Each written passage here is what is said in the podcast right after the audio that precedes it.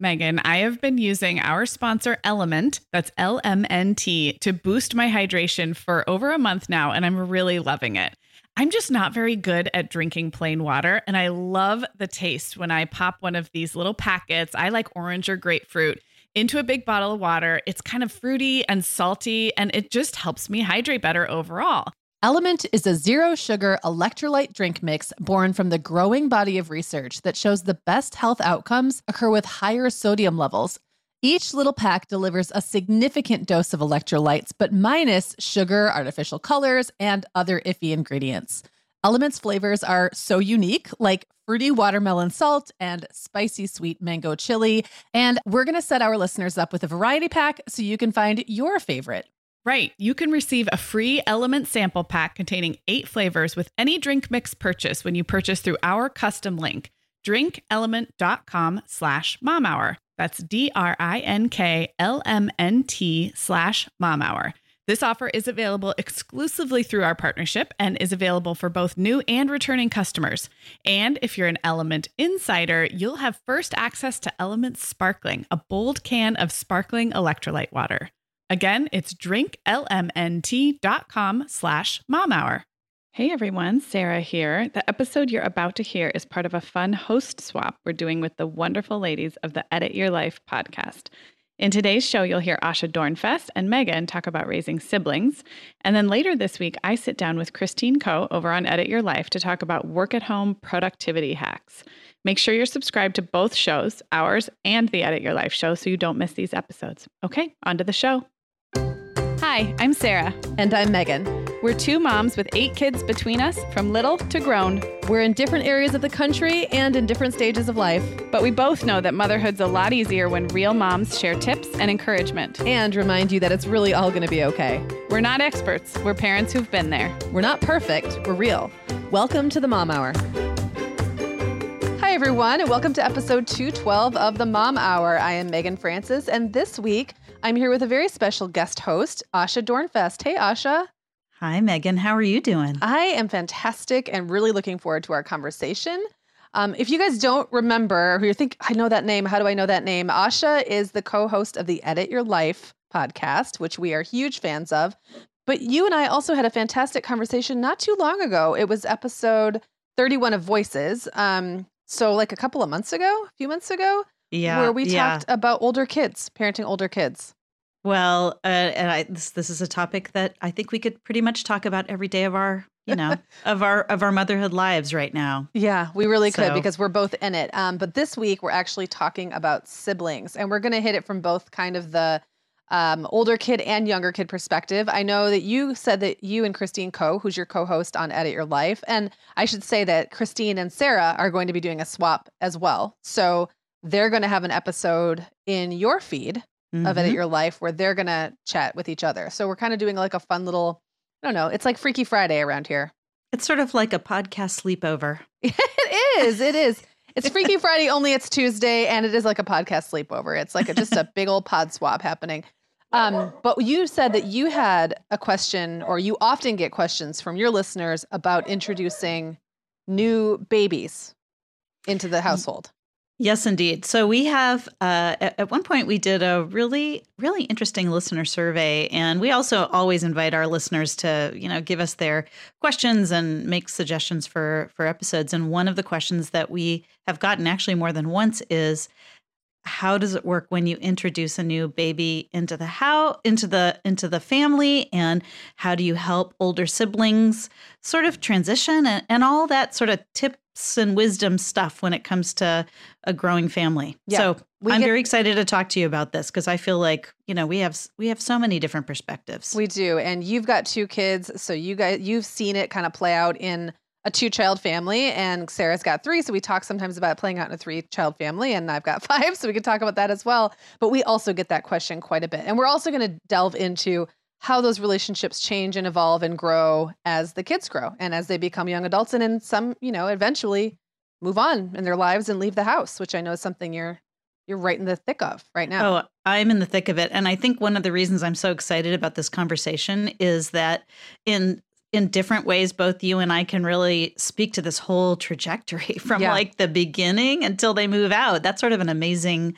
Uh, I, I I'm a little amazed to find that I can e- even speak about that, but Yeah. I can, and I think you can too. So I think this is going to be such a great conversation. Here we are. It's come full circle, Asha. We've known each other since our kids were little, and we're here we are talking about them being grown ups. So Uh, yeah, we done got it? old, right? I know. Sarah, we both know this time of year can be crazy. So, this is a great time to get ahead with no prep, no mess meals from our sponsor, Factor. I love how these meals are ready to eat and delivered right to your door. I mean, you can't beat that convenience, but most importantly, they're seriously delicious. Yeah, Meagan, I agree. Our whole family was impressed with the quality and flavor of Factor meals we tried. And it turned out to be a great option for my teenagers when they got home late from a theater practice or came home from school super hungry. There's zero prepping, cooking, or cleaning up. Factor meals just need to be heated for about two minutes and they're ready to go.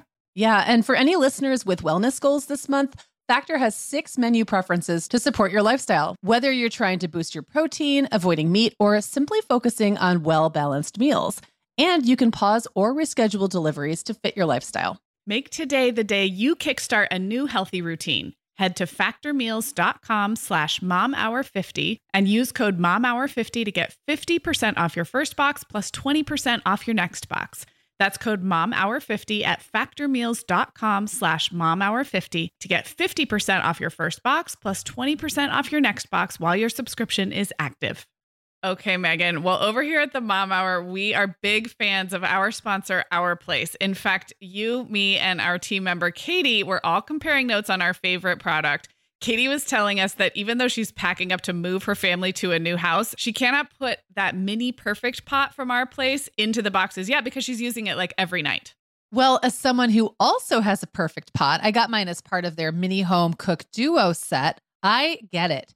It's nonstick, which is key, but it also has all these handy features like a steam release lid with a built in strainer and this nice beechwood spoon that nests on the handle in this perfect little peg. Okay, well, I didn't get this pot, but now I want it. That sounds so great.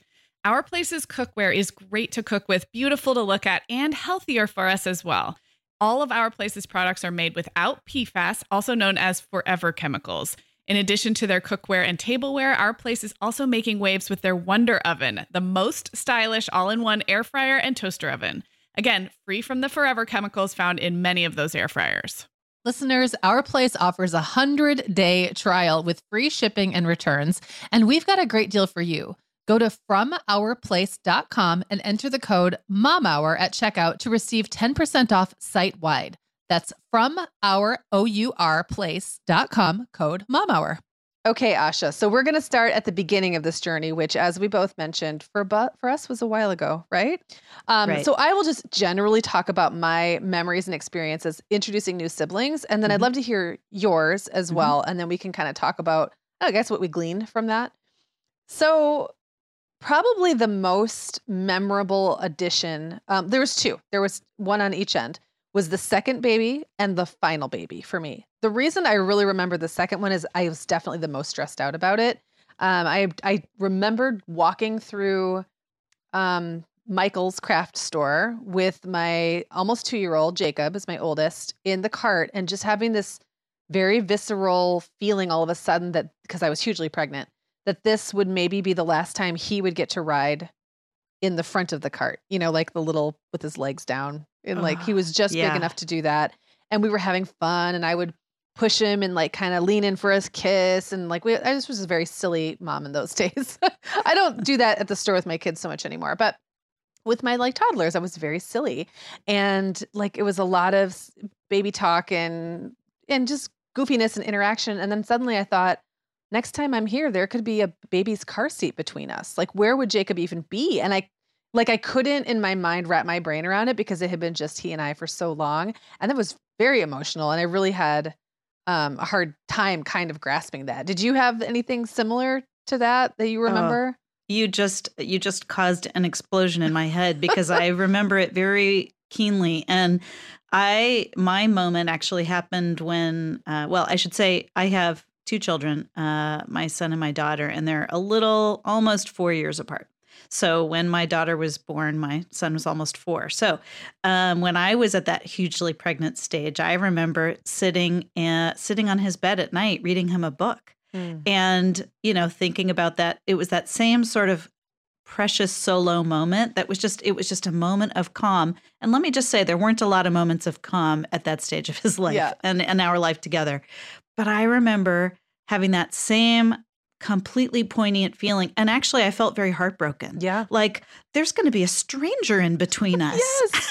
you know like who is this imposter baby like for a second i just felt like all i could feel was this massive love for my oldest and i didn't know the No, the this is youngest just a, yet. just a they're a blank. They're like a question mark. Exactly. Yes. So I remember it well. I really do. Yeah, and I was I I remember feeling um just as much heartbroken for myself as for this sort of I guess these feelings I was pr- really projecting onto Jacob. I really didn't know that he would feel displaced or upset or any of those things, but in my mom anxiety, my mom lizard brain as I like to call it, like that's where my mind went immediately to the negatives and and what this was going to take away from him or do to him. Um, on the flip side, I will say bringing my final, I, I knew by the time I had number five and, you know, she was a girl and it just felt like this, bit like the girl at the end of the light at the end of the tunnel kind of thing. And I just, I knew that she would be their last and um, in a way that I hadn't known with any of the others. And something about that felt very different. But that's the difference between once you've gone through something like bringing a new sibling into the house three times, when you get to the fourth time, you realize you're not imposing it on someone and it's a gift. It's something that you're adding to the family, not taking away. So it was a very different experience. And I remember it very well, but like for a very different reason, right? It was like much more excitement and everyone kind of in the same, like everybody's just equally excited. And so I focused with Clara a lot more on the good side than I did um, with Isaac, unfortunately for little Isaac. But so let's talk about the reality of what that was actually like. So Isaac was born, and my life went from very simple. Um, Jacob was a calm kid. He was easy. We had we were buddies. Like we had our routines down. And Isaac was difficult and loud, cried a lot, nursed all the time. Um, and yet, when I think about the actual experience of bringing him into the family, I don't view it through the lens of taking something away from Jacob. And he never felt like a stranger. That's like the funny thing. Like that whole feeling like, oh, there's going to be this stranger in between us never actually came to pass for me. How about you? Well, so I think that's the thing. So Yeah. first of all, two things. Number one, you said, um, you know, in your anxiety, you were sort of projecting all of these these negative, like, oh no, what if, you know, what if they feel this way? What if they feel that way? And it didn't come to pass that way. So I think that's the first thing that I totally recognize in myself too. I had all sorts of what ifs going on in my head while I was still pregnant, but if I look back at that time, very few of those things actually happened. And then other things happened that I didn't expect it. So I think that's the first thing I would say. And then the second thing I would say about the whole stranger thing oh, yeah, that completely went away Yeah. when this little person was born, obviously. And again, it was just a sort of a little mental trick that uh, my brain was playing on me. And I think let's just give ourselves a little grace. I mean, Mm. it's an intense time, both in terms of just the reality of of transition, but also hormonally. I mean, the whole thing, it's so intense. And so, yeah, uh, you know, by when it actually happened, the reality was so much um so much easier and also you know when you're in something it's always easier than the anticipation i mean Yes. maybe it's not easy i'm not that's not to say it's easy but but the anticipation's always worse and it is. and in my case, um, my son Sam, um, he was the the challenging baby who didn't sleep and cried all the time. Mm. And my second, my daughter Mira, was like Zen baby. Oh, so you had the opposite. Yeah. I had the opposite. And so, you know, I think the reality of it was actually in in fact, it turned out to be easier for me to have two kids than it did to have than it was to have one because somehow it just balanced out so many emotions that I was having about motherhood and it it it actually simplified things, which sort of blows people's minds when I say that. Uh, Well, it's it is such an individual experience, and everybody experience. There is no such thing as like the typical oldest. There is Right. there's just no such thing. And like exactly. who, which which one is going to be the hardest? You know, going from zero to one, one to two, two to three. They're all hard in their own way. But you know, for Mhm. me, going from one to two was probably the hardest transition, and going from two to three was the hardest like realization. Like this is when I throw my hands up and surrender. So like those are very different experiences. But if you if your first baby is really hard, that's probably going to be your hardest transition because you're Mhm. going from just you all the time, footless and fancy free, to not only being a mom, but being a mom with really difficult or time, you know, like a baby who just needs a lot. So Mhm. yeah, it it is so it is so individual and and there's no predicting that. Unfortunately, I wish we well, could. and hopefully that'll give folks some comfort listening to Yeah. this. You know what I mean? Like I, I- it's it, it's just one of those things where you look around, you see what's going on with other people, and you think to yourself, "Why is my life so so Right. nutty and and and sort of out there?" And of course, it's like that for everyone in different ways. Yes, it really is. Like what is it that um if an expectation is met, like happiness is an expectation that's met. but Right. like so often those expectations are not met and then we have to Mhm. readjust our expectations. hmm Um, so let's talk about some of the practical things. So you you bring home this new baby, and even if they're not a stranger, and even if it isn't something you've done to your child, which I think is something Sarah and I have talked about several times in this show, like a new baby is not something you're doing to your older child. It is a shift. It's a relationship. It's a new relationship that everyone has to adjust to. All that said, um, there will be some feelings, right? So how did Many that play out? Yeah, feelings. many many feelings, and like how did that play out for you guys? Mhm. And kind of, I guess, lead us through. Did you did any tips come out of that? Yeah. Yeah, Yeah, yeah, yeah. It's funny when I, I I was really I was spending some time before we started recording, really thinking about this, like really trying to put myself back in that place, and um, you know, feelings. So I one thing I really tried to do, and it was hard because it was you know the first time we were doing this, but what I really tried to do was to sort of release my expectations about what feelings were going to come up, um, Mm. both for myself and also for my son. You know, like uh, sure, it could be that he would be uh, jealous and feel rejected. It could also be that he would fall in love with his sister and want to hang out with her all the time.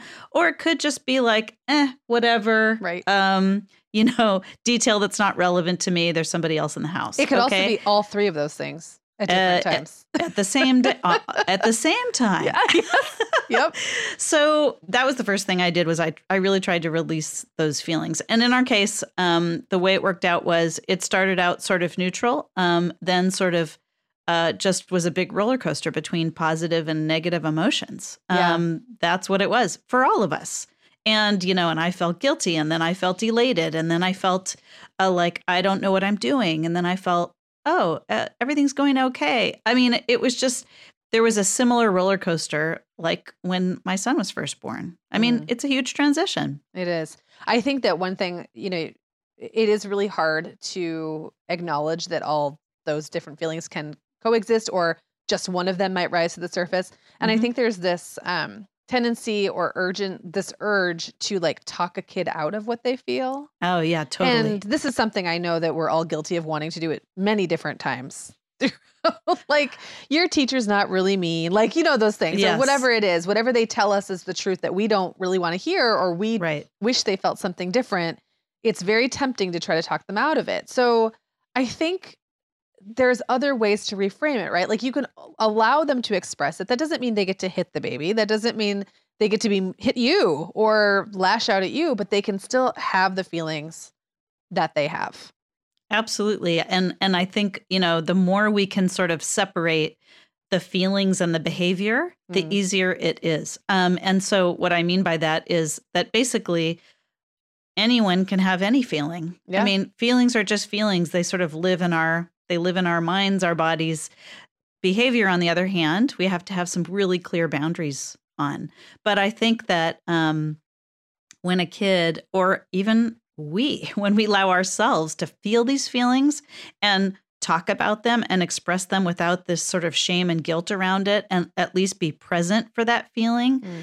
um, while also being really clear, like, yeah, you know, you're angry. You wish this baby would, uh, you know, stop crying or would uh, stop hanging out with mom and you want to be with mom. You know, just reflecting it back, but yet being very clear about what the behavior expectations are. Yeah. I think that really helps. I mean, that Yeah. helps probably um, shorten this period of like rough transition, you know, when there's room for those feelings. And I think that you can commiserate a bit. I mean, I remember having conversations with not just with Jacob um, when he was little, but even with the kids, they, all the kids as they grew older and we added more and more siblings to the house. Like, you wish the baby would stop crying, right? Me too.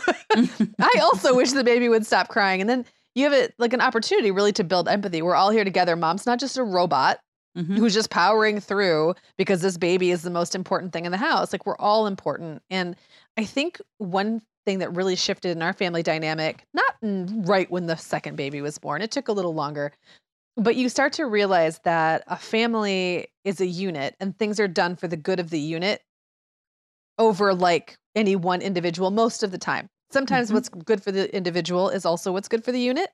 But like there becomes that distinction that we're this we're this um we're a family. We're we're Mhm. all together in this and right now the baby's crying, but here's what we're going to do to try to work through this and and that's a lot for a 2-year-old to understand, but I think Mhm. the more we model that, the more like they kind of grow into it. Oh, totally. And I think also using that language really helps because if you think about it, um, you know, a family of uh, parents plus a kid, I mean, really the focus is going to be on the kid. And that's the language we use. Mm. I, when I think about when, um, you know, it was just my son, you know, we would talk about him a lot. Mhm. And then, right, when my daughter arrived, we talked about our family. Yeah. And I think that even using those words, talking about our family, what does our family do? How does our family talk to each other? You know, our family's honest about things. Our family, this and that. That really does that does start reframing things. Mhm. And um, I mean, this stuff all takes time too. Yeah, you know. I think that's the other thing. Yeah, and it and it occurs to me that even if you were a one child family, that that transition would start to occur as well, but it would just Mhm. happen differently. So Mhm. probably when little kids start to become a little less inwardly focused and can start to see needs around them and have empathy, that's when those conversations start to shift from you or I to we. And Mhm. when you add a sibling, you just almost have to start doing it sooner or like m- you have to do it really intentionally. Otherwise, it is very easy for everyone to be kind of looking out for themselves and and and that's very natural by the way Right. like that's what 2-year-olds do that's what children really do Yeah, no, that's really true. I, you know, it's funny. I, I actually have a question for you. sure And I'm wondering, you know, I know that like this whole talk about language and stuff. Mm-hmm. Did you have to really teach your kids positive ways to express their negative emotions? Like, did you have to be super intentional about talking about that? I mean, even ex- like teaching them how to express their positive emotions? I know Oh. I did. I'm I'm interested to know if that's you That's a good question. I, I think it really varied based on the kid i had some who were um just naturally very expressive um jacob's actually a good example of that like i he talked a lot he talked about his feelings um, clara also talks a lot talks about her feelings now interestingly isaac who was the second um, to this day is a very reserved kid verbally and he was kind of a holy terror physically when he was little like very he was really smart and he was very he he had a huge vocabulary he just didn't use it to talk about things he didn't express his feelings he threw things or hit people that that was Mm. how he did that and then Mhm. as he was as he got a little older and learned how to like say what he had to say he i we saw him his physicality become more controlled Mm. um so yes to some degree it, but it's not it's not like a conversation you have once and they get it oh, absolutely. and you it's like over and over and over Mhm. like you know it's okay like you can say i'm angry at you because you took this toy but it's not okay to hit them and yank the toy away or whatever the example is and yes there was a lot of talking and modeling it just didn't happen with all of my kids the same way Right, right. You know, it's sort of funny. Um, uh, it occurs to me also. Now, we did not have this issue, but I know um, I've spoken to some parents who do have this issue, and that is that the older sibling, it's sort of like the other end of the spectrum. They love their new baby Yes. so much that they like squeeze them really Yeah. hard and they want to pick them up all the time and they break want to like backs yes like a little doll or something. Uh-huh. And so there's like teaching that has to happen on that end of the spectrum too, like how not to overlove their new little babies. Yes, and that the baby is is like its own sentient being, not your pet, right? Like not or a your little toy. doll, right? Yeah. To shove into like a little doll stroller or something. Yeah, yeah, Yeah. That's did you have that dynamic with with yours or No, No. no, no. Yeah. Definitely You were like, not. no. Oh, that's no, no, no. Sam Yeah. was Sam. uh, I think like Isaac. You know, he uh, he didn't express a lot of things with words. It was all about yeah. There was the throwing stuff and yelling for sure. Yeah. Um, that was sort of his way. But um, no, that was that was not an issue. But I do know that it is an issue for some. Yeah. I would say as as my as I added more and more kids to the family, um there was some of that. I kind of lucked out in that the older of the two groups. So mine came in, you know, there was two. There was Jake and Isaac, and they were about two years apart. And then there was a gap, about four years. And then there was a um two, William and Owen, about two years apart. And then there was like a three and a half year gap, and then Clara. Luckily, the older of the two sets, Jacob and William, were not super physically expressive with the like with the younger siblings. Had it been reversed, I could see how that would have been a problem. If that Mhm. makes sense. Mhm. Um, but they were just like a little steadier and a little more verbally um, expressive and not as like, I'm going to squish you. I will say the more kids we added, the less the little kids seemed to want to do for themselves, like the babies, because they had so many little or big siblings doing stuff for them. Like Clara would barely crawl. Oh, that's she so just kind of sat there and waited for people to carry her around. Right. Someone's um, gonna do it. Someone she really kind of had this expectant look on her face most of the time as a baby. She would just Right. kind of sit there and like, "Yep, here I am being cute. So who's, Who's- gonna who's- bring me over to that Who's toy?" got this? Yes, and you know, it, and I, remember even worrying about that a little bit. Like, is this Yeah. okay? And honestly, it was totally fine. She did learn to walk. Um, because babies develop me developmentally, they want to learn to do things. It's not like she liked being totally taken care of in that way. I think she just got a little bit used to it. It just made Mhm. it so there was always someone there to pick her up and carry her or do something for her or whatever. So yeah, she came to it a little more slowly, but eventually she got it. And she also learned skills from that. Like she really learned how to work this group of boys. She, like she really learned her place and how to, I guess, I'm not going to say take advantage of or um, Right. How to operate in her surroundings. Let's put it that way. Yes, Yeah. and that's been a valuable thing for her to know. I, I think that's it's been interesting to watch her grow up now and get and get older. So yeah, they. I think those dynamics. You know, there's no perfect like. This is not a movie. It's not a, a textbook. Um, if you add a sibling, so much of what's going to happen is based on ages, what kind of place you live in, where, like, what's your schedule like, what's their personalities like, what's the age gap. Like, there's so many variables, and you Mhm. can't control for all the variables. Well, that's true. And I think also, um, which reminds me, we should talk about sharing rooms. Oh, so yeah. I'm, I'm going to make a note to, to talk, talk to you about that in a minute. But I guess, you know, what, what all of that is telling me is that, you know, what that allows for is just a little bit of deep breathing and going, okay, so you can basically take it as it comes, as opposed to having to map out some sort of perfect introduce new sibling strategy. Exactly. You know what I mean? Like you can trust that, first of all, these are, you know, two or more very different people from each other, talking about the siblings Yeah. themselves, the kids. And as you get to know this new sibling who's just arrived, you will start to understand how better to manage the relationship. Yeah. And um and and in the end, it really is their relationship. You know, you uh, you as the parent can help, you know, by you know doing all these things that we're talking about making room for feelings and you know sort of narrating um, how to talk about feelings and all that kind of stuff setting boundaries for behavior but in the end it really is their relationship and Yeah. so that is a beautiful thing to to actually watch um, blossom Yeah, I could not agree more. And I think that anytime you kind of you try to come up with a strategy for how you're going to manage someone who doesn't exist yet or who hasn't you haven't met yet, you're probably going to have to do some adjusting. So Right, I like right. that. I like that approach. yeah Um, yeah, let's talk about sharing rooms. Yeah. So we never really had the option of not sharing rooms. Uh, Yeah. The only, the only time, let's see, Clara never shared a room because by the time she came along, we were just in a house where she had her own room and you know the boys by that point were kind of off in their twosomes right? Like two and two.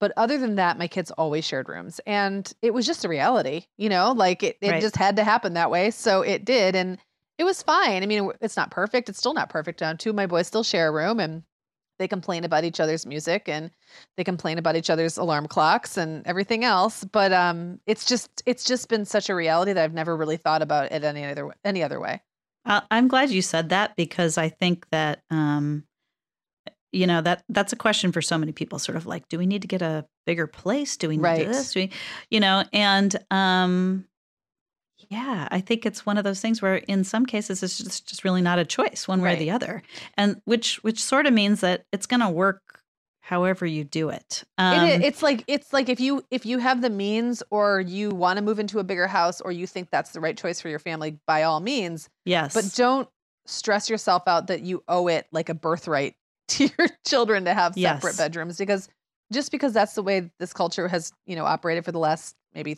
20 to 30 years doesn't mean like i'm sure a lot of the people listening remember growing up with shared bedrooms and certainly our older siblings and our parents grew up with multiple kids in one room often Mhm. so yeah just because the Well, culture and I- doesn't mean you have to That's true. And um, I will say that my so my kids we had this funky bedroom in our house that was uh, sort of like a bedroom plus a dormer, and there was just an an open little archway between the two, so no door between the two. And so the dormer room was just sort of like this little alcove, I guess you could say. So Mm. for the longest time, that's sort of how my kids shared a room. So a boy and a girl, you know, different ages sharing a room with separate spaces, I guess you could say. And so, uh, but then when um, my son became, uh, was he like a middle schooler, teenager? Now I can't remember exactly which year it was. Uh, we we had enough bedrooms in our house. Like I had an office to myself, and we had a guest room, and we changed things around so that the kids could have their own bedrooms because. Um, because we could do it, and, and Yeah. it just felt and like at the that right age thing it does do. get to the point you know they probably would like a little more privacy and to Yeah. and stuff Um, yeah, it worked out. It's funny because Clara, uh, there's like a, a, a joke that, like a recurring joke in the household, that Clara's had her own room since she was a baby and never wanted her own room. And William's been wanting his own room since he was a baby and has never had it. So, like, the two of them are kind of like jealous of each other. And Yes. it's just kind of funny because, like, they always want what they can't have, right?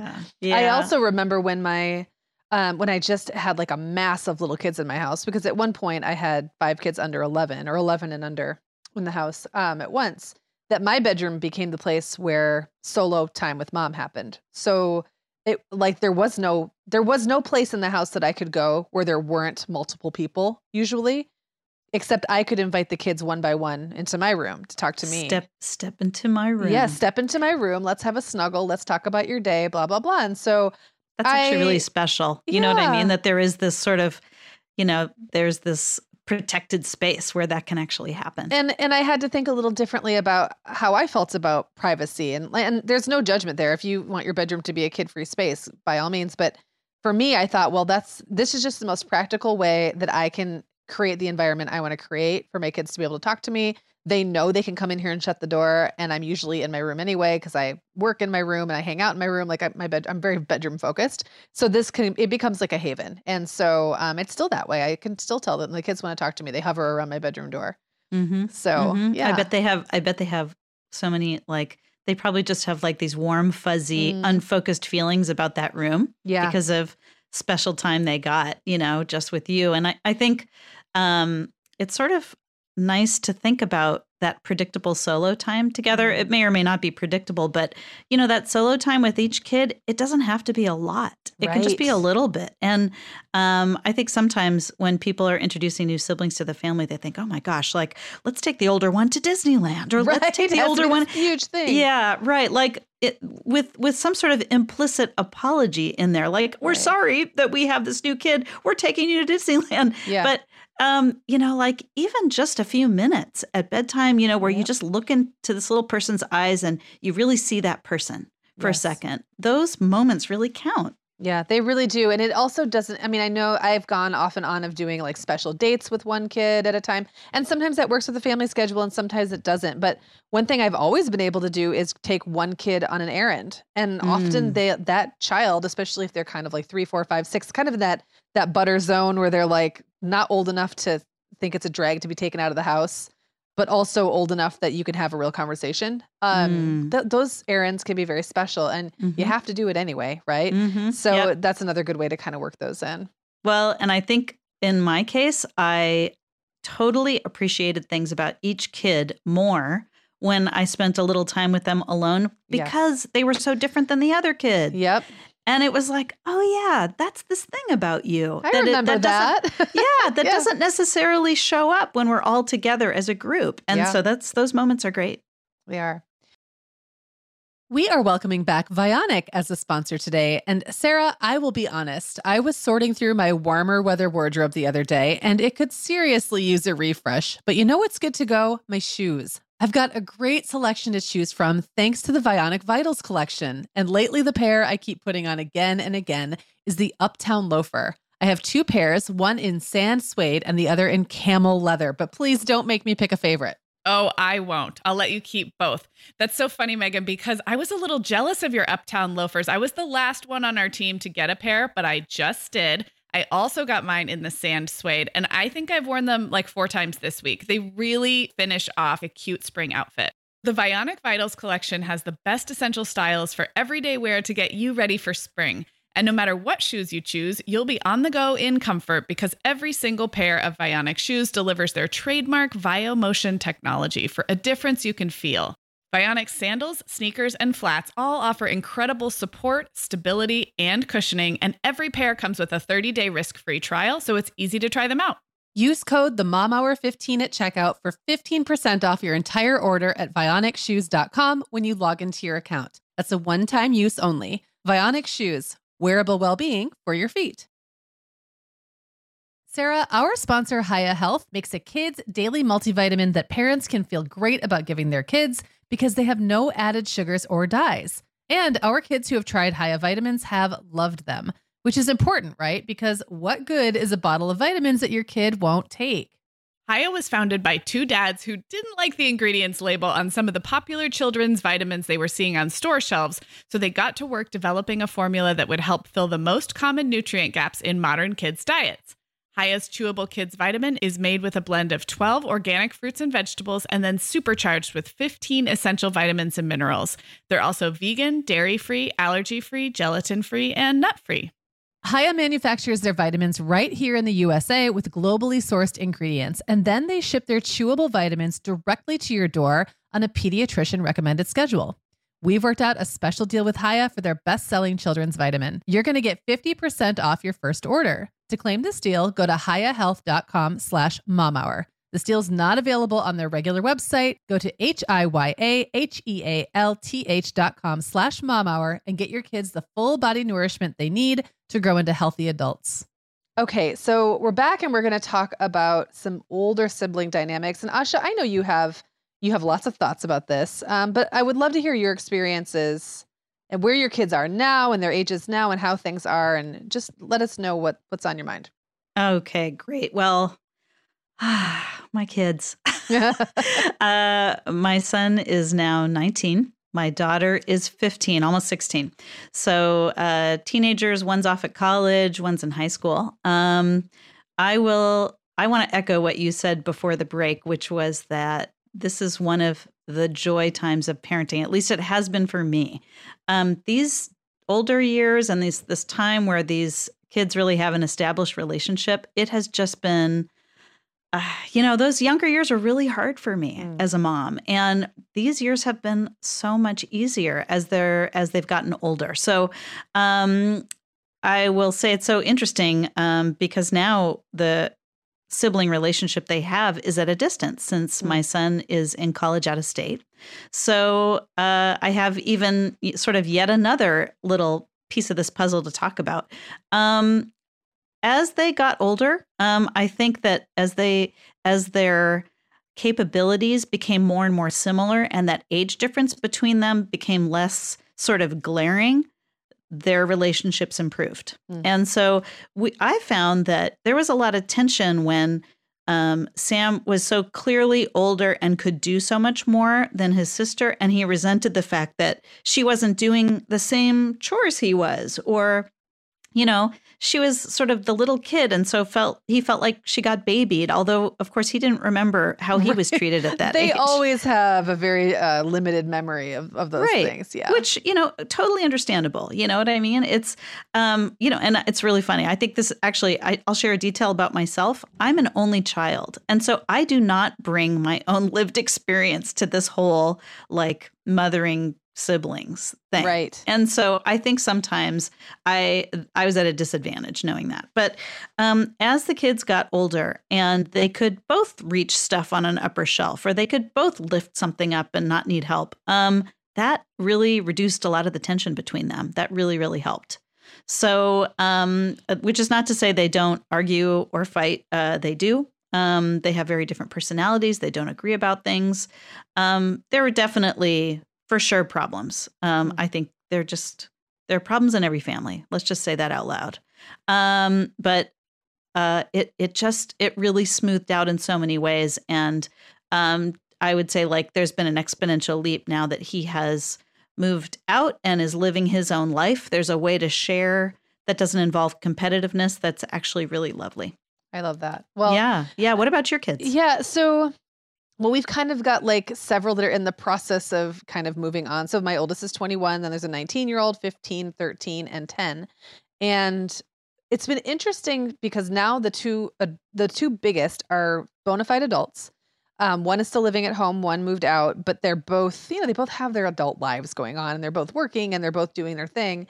And they kind of come and go as they please. And it's just been a little it's been interesting to now see the other three function as a unit with where like the oldest two are floaters almost. Like they'll come in and they'll have dinner with us and then they're doing their own thing and they're not really expected to be part of the family unit the same way that we used to all be. And i really like it. It's like there's something missing but something gained at the same time. Um another thing that i found this that is more specific i guess to just parenting you said something about this being your favorite time of parenting and how much easier it is for you. And I think some of that is because dynamics between the kids change, but I also think that the nature of parenting changes. I think now it's more emotional labor um and less like chasing toddlers around a playground type la- like labor and I'm better at emotional labor. So I could see where for some people it would be actually more challenging as their kids Yes. get older. That's I- very true. I find it easier to deal with even a sibling argument when everyone can talk calmly and rationally to the most for the most part, or at least express themselves. To me, that's a hundred times easier than breaking up a fight between a seven year old and a five year old who are like having the most irrational fight over a toy. And I'm like, come on, you know, like pull yourselves together. So like their their problems have matured along Yeah, with well, them. Right. One once again, it's like we said before, you know, there isn't a script for this. Right. And everyone there are so many variables that we can't control. And in some families, um, little people like when they're young, they're difficult and flailing around, and when they become teen- teenagers, they mellow out. And for And some people, it's it's the the opposite. opposite. Yes, and, true. And some people get both. you Yeah. know, like a hard kid and a hard teen, and some people get an easy kid and an easy teen. Like, like these are things we can't predict and control. So once again, it's a time to just sort of sort of breathe and respond to the situation as it happens and to you know but by then but by the time they're older you know these people better Right. you know that really really helps It does. So Yeah. I know you had mentioned things like responsibilities and chores and I mean how does that play out? Well, now in your house it's totally different because you only have one kid at home doing all Oh, yeah. the doing, Doing all the work. chores Yeah. yeah let's talk uh, let's talk about chores because i feel like this is sort of a big this was a big uh both it was sort of a big bone of contention between my kids um so right before sam went to college. They both had different chores based on their ages and capabilities which caused tension. Um but that was just sort of the way it goes. Um and then um then their chores became very similar and then he left and now she does chores. Um, now i will say our chore system is not perfect. Uh, it's not like I have cheerful children walking around, you know, like cleaning things up without being asked. I mean, Right. this does not happen. And I think, and I think there are lots of things I could have done better when it comes to the chores. I will say that. And the thing that I would do if I could do it all over again is that I would give them all responsibilities uh, starting as young as possible, Mm. you know? So, including toddlers, I would just start giving them small responsibilities. But, you know, whatever, like we do what we do and we do the best we can and so, we can't go back. So now I think I just, you know, I just share chores as much as much as uh, you know, have them do chores as much as possible. But Well, I think I guess that just the main thing is just that it got easier the more similar the chores the more were. similar the chores were. I think in our case, it's becoming because that's also happening. It's it's starting to level out. Um, at least with the four oldest. Like Clara is still kind of she's ten. She's she has responsibilities, but they're just completely separate from the, what the boys are doing. Um, which doesn't mean they're always more desirable or pleasant. Like it's her job to scoop the litter box. No one wants that job, but she, you know, she likes the cat. It's easy for her to get to all the stuff. Like I'm very, I'm very practical minded about the way I hand out chores. yeah. And so I think number one thing is this actually going to get done?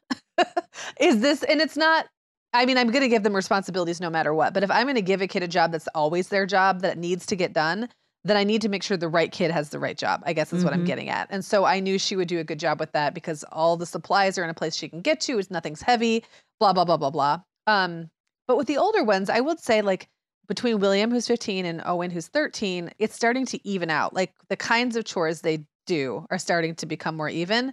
And what that's actually doing now is creating, it's kind of pulling into like a bright, harsh sunlight um how much better at chores William is than Owen. oh, that's And fascinating. Yes, because when they were doing very different things, when Owen was just felt littler, when he was like a little boy and he was doing little boy stuff, and William was a bigger kid and doing bigger kid stuff, you kind of just, it, I don't know, like he kind of got a pass, right? Because he wasn't doing stuff that was on the same level. Now that they're doing chores on the same level, everyone knows Owen is like slacking.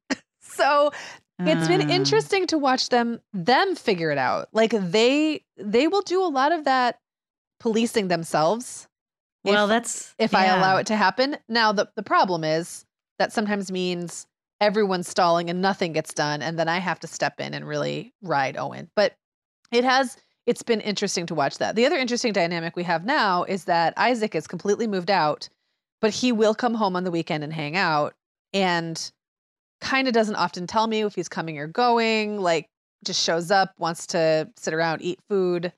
So he doesn't have chores anymore. And there's been a little bit of resistance when I've asked him to do something for me. And I have to be like, Mm. uh, yeah, I know that you don't live here anymore, but I'm still feeding you and you're still using my electricity. And I bet you're going to take a shower here. You know what I mean? So like there's, I have to kind of push back and, and he's never been a kid. He's always been a kid who would do the chore that was, he was asked to do, but never like super cheerfully. He just kind of did it when he got around to it. And I sometimes now have to be like, when I ask you to do something, it's just nice of you to do it. You know, like I know you don't have to, I know you're an adult, but you're going to come to my house. You're part of this family still. Please just do the thing. And he will do it. But I do sometimes get a little bit of an attitude from him. Do Oh, you have that's that when Sam comes home? Uh, well, we're about to find that out because he's going to be coming home from college pretty soon. Yeah. Well, and I even talked to my husband about it. I said, we need to sort of get our story straight about, uh, you know, like what his responsibilities are. But one thing I did do, which I feel quite proud of myself for doing, Nice. actually, was before he left for college, I really reframed chores. Uh, I said, all right, you know what? We're not talking about chores now. We're talking about move out skills. Now, let me tell you, you are going to be the most popular roommate ever if you actually know how to operate a mop and you understand how to use a you know washing machine et cetera et cetera. So i really talked about you know like what are the what are the responsibilities and qualities of a desirable roommate? What are you know who's the person that's just going to get the eye roll from all the other roommates because they do things like uh you know leave their crap all over the table? So it was a totally different conversation than do this because uh, it's part of your responsibility. It's sort of like do this so that you're a functioning adult. Mm. And that was way more compelling to my son. I can imagine. way more compelling. Well, it's compelling. And so, yeah. It's about him, right? It's It- not about what he can do for you. It's about like it's. I mean, even teenagers are self-centered. It's just the way it is. It's not only about him it's about how he's going to fare socially with Right. his peers. And Yep. so it was sort of it was a good thing. And i think i am hoping that um, we can sort of continue that when he comes home. If I, I have a feeling if i were to predict right now i would predict actually he's more open to doing chores. Now this this may completely reveal like how naive i am as a parent of a college uh college freshman. Um but uh you know the other op- the other possibility is that he just completely regresses and is like oh thank goodness i'm back home i can I just, can just like do whatever. so you know we'll see we will see please or he tune may in just later Have, he may have just gotten out of the habit. Like that Mhm. might he may he may be so far removed from how your household runs because he's been Right. so focused on this other thing for nine months that it might be like literally retraining. But isn't it funny how I don't know about you, but I know for me, I'm I am I am a 50 year old woman.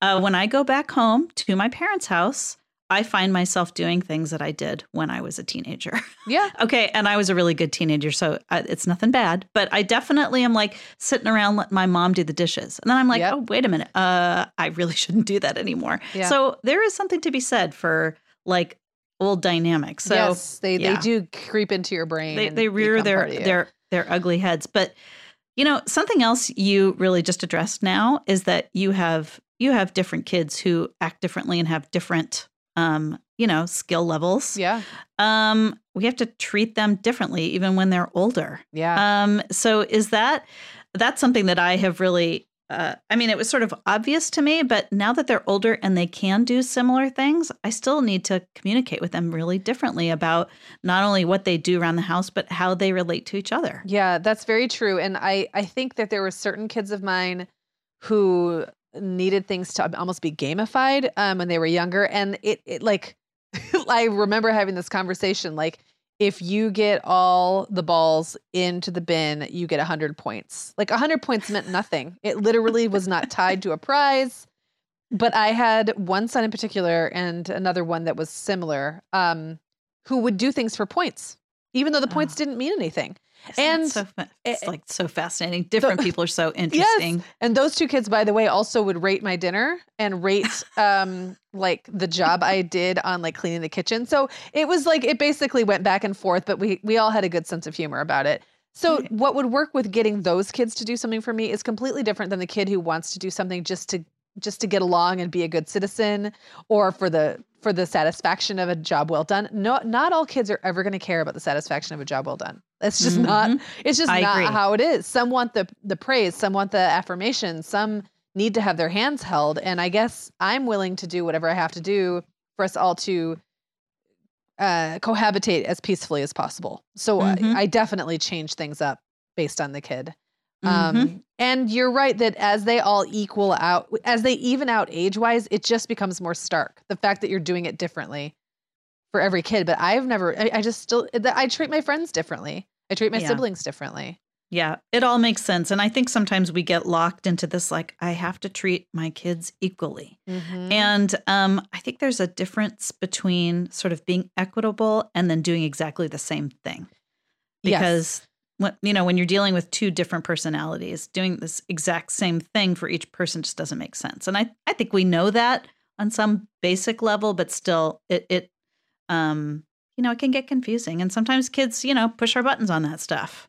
I, I think that it's like a I don't know a quote I heard one time, and I think it was related to marriage, but I think it applies here. Is that um, you know everybody giving their all or being equitable isn't about two people giving 50-50. It's about two people giving 100% of whatever it Mhm. is they have to give.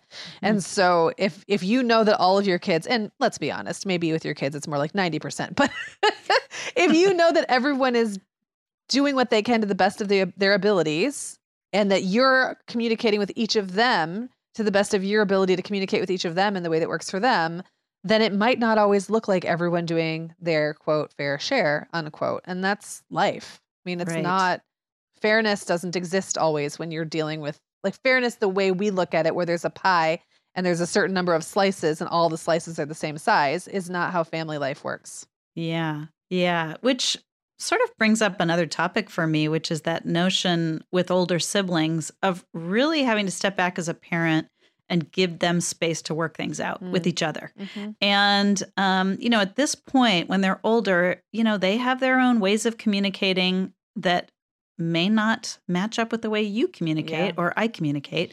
And they really do, at this point, need to craft that relationship. They need to, because, you know, one of them's going to move out soon enough. Yeah. Like they need to have a relationship that's not, um, that doesn't use you as the center point all Yeah. the time. And so I think that's really important to give them that space Their to their be able to create that. Their relationship will outlive yours. It's Mm. more important, I Oh, think. Man, you made me almost cry with that one. But it, I mean, it really it's true. It, yeah, of course in, it is. In 50 years, unless, well, okay, you could still be around in 50 years, Asha, but Mhm. I don't think you're going to be helping them navigate their adult relationships then, right? Yeah. So they, they, this has to exist on its own. Um, I actually think this was something I was very fortunate to kind of default into with a bigger family. Um, when my kids were little, we definitely had house rules. Like there's a certain tone you are not allowed to take with me or with anybody else. There are words you do not use to your brother. You don't call him stupid, like the, you know, those kinds of things. We don't say shut up, like things like that. Other than that, I was not checked out, but I was busy.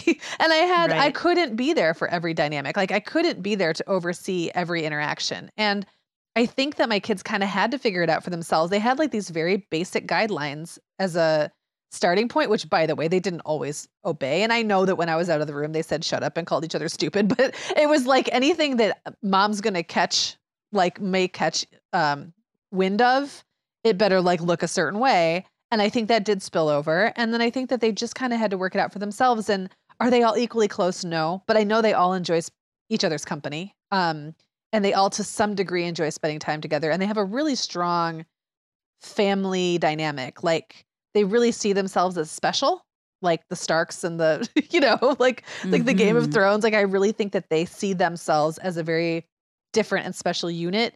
And so, regardless of how each individual relationship is, eh, like what state it's in at any given time, I feel good about that part because that's what I think will take will carry them through a lot of those conflicts that they're going to have. It's going to happen.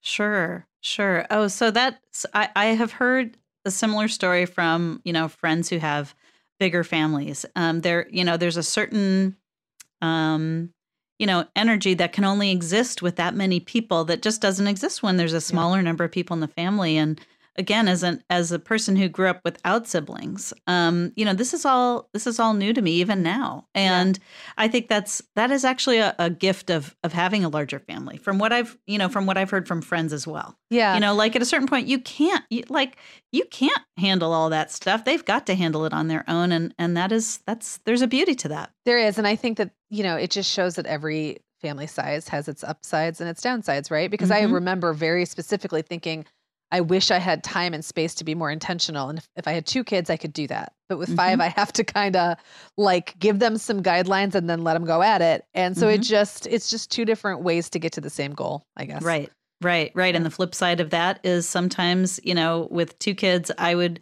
uh, I would wish that I I didn't feel so involved in every single thing that was going on between them. Yeah. And so it's it's a it's a funny thing like that. And um you know, which is funny too because uh I think it's worth noting that this is temporary because eventually these older kids start leaving the house. It's funny when you're talking about your 21 year old coming and going. I'm like, he is a literal adult, like Yeah. literal adult. Literal. Mine's adult, a, yeah. you know, almost adult. Yours is a literal adult. And um, I think it's worth talking about that space that's Yeah. created when older kids leave. And there it's, you know, like there was a point where you went from five kids to four kids in the house or whatever. Mm-hmm. And um, I now have one kid in the house. And so, where my son got three years of alone time, almost four years of alone time with us as a baby, my daughter's getting that time with us as Yeah. a teenager. And oh my gosh, how fascinating a time this is. I think it's worth um, just for those of you who have multiple kids, it's just worth noting that, that, that this space lives somewhere in your future and it's really fascinating. It is. And you know, I have to say, so I have not yet experienced that, right? I still have multiple people in my house most of the time. But one thing I think is interesting so my 21 year old lives here, and my three youngers, because um, my ex and I divorced, my three youngers are with their dad half the time, and my 21 year old does not leave most of that time. So he's here. I mean, he's working and stuff, but he's around. So now we almost have. So I had two years with him just by himself when he was the baby. And now for three days of the week, I often have time with just him again, or sometimes the 19 year old will come back during that time because he knows just his closest age brother is here and they'll hang out. So sometimes Mm. it's just me and the two of them. It's interesting. Like it just everybody relates differently.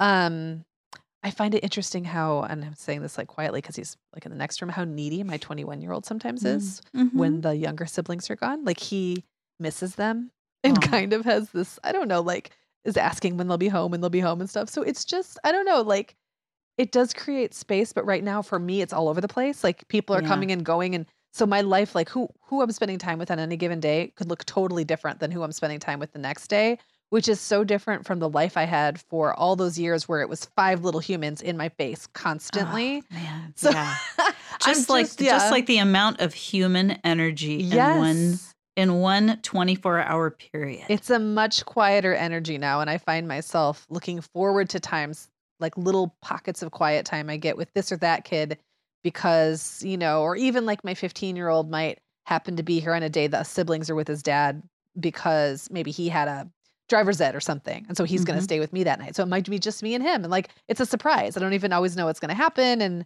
it's cool, but like, it's a little, it's like instead of having all the chaos all the time, just getting used to it, it's kind of like these little pockets of surprises, um, which I enjoy, but I'm like less used to now. Mhm. So yeah. Well, and in I your think- house?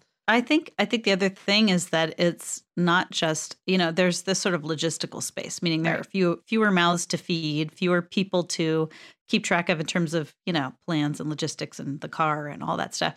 There's also this um, emotional space, this emotional sort of roller coaster, which is that you know the dynamics with one person may really change. It's sort of funny when you talk about your 21 year old feeling a little bit like where is everybody? You know like there is a certain way that a family works when everyone's around and when everyone's not around it works differently. And and so um that's also just something to sort of just make a note of and Yeah. be prepared for and and it's cool. Like it it is what it is you know it's good. Yeah, it is yeah. good. And you're about to see now how that will ch- change back. Mhm, I'm yeah, so for, curious for the summer for right the summer. yeah Yeah. I I too am very curious, and I um, you know, I have to. I, I've been thinking a bit like, what does it look like to be um, you know, a parent who still needs to set some boundaries with a person who is an adult Yeah. and who is in the house, not not as a guest. This is his Mhm. home, but not exactly like it was before. What what does that look like? I mean, it, it's all it's all new, and so I definitely am going to be trying to follow my own advice uh, as much as I can, which is to sort of like take stock in the moment and just try to adjust as it Yeah. happens. You know, um, I just remembered a book that I really want to mention before we finish up this conversation. And of course, I didn't write down the, the author's name, but it's a really old book called Siblings Without Rivalry. That was a great book that I, wanna read years sell- ago. Is it like Adele Adele? Adele Fabish or something like that? Yeah, Adele like- Faber. Okay, it's two women. Adele Faber, Faber and Elaine Mazlish. Mazlish. I Okay, just Elaine. I just made Fablish into a name.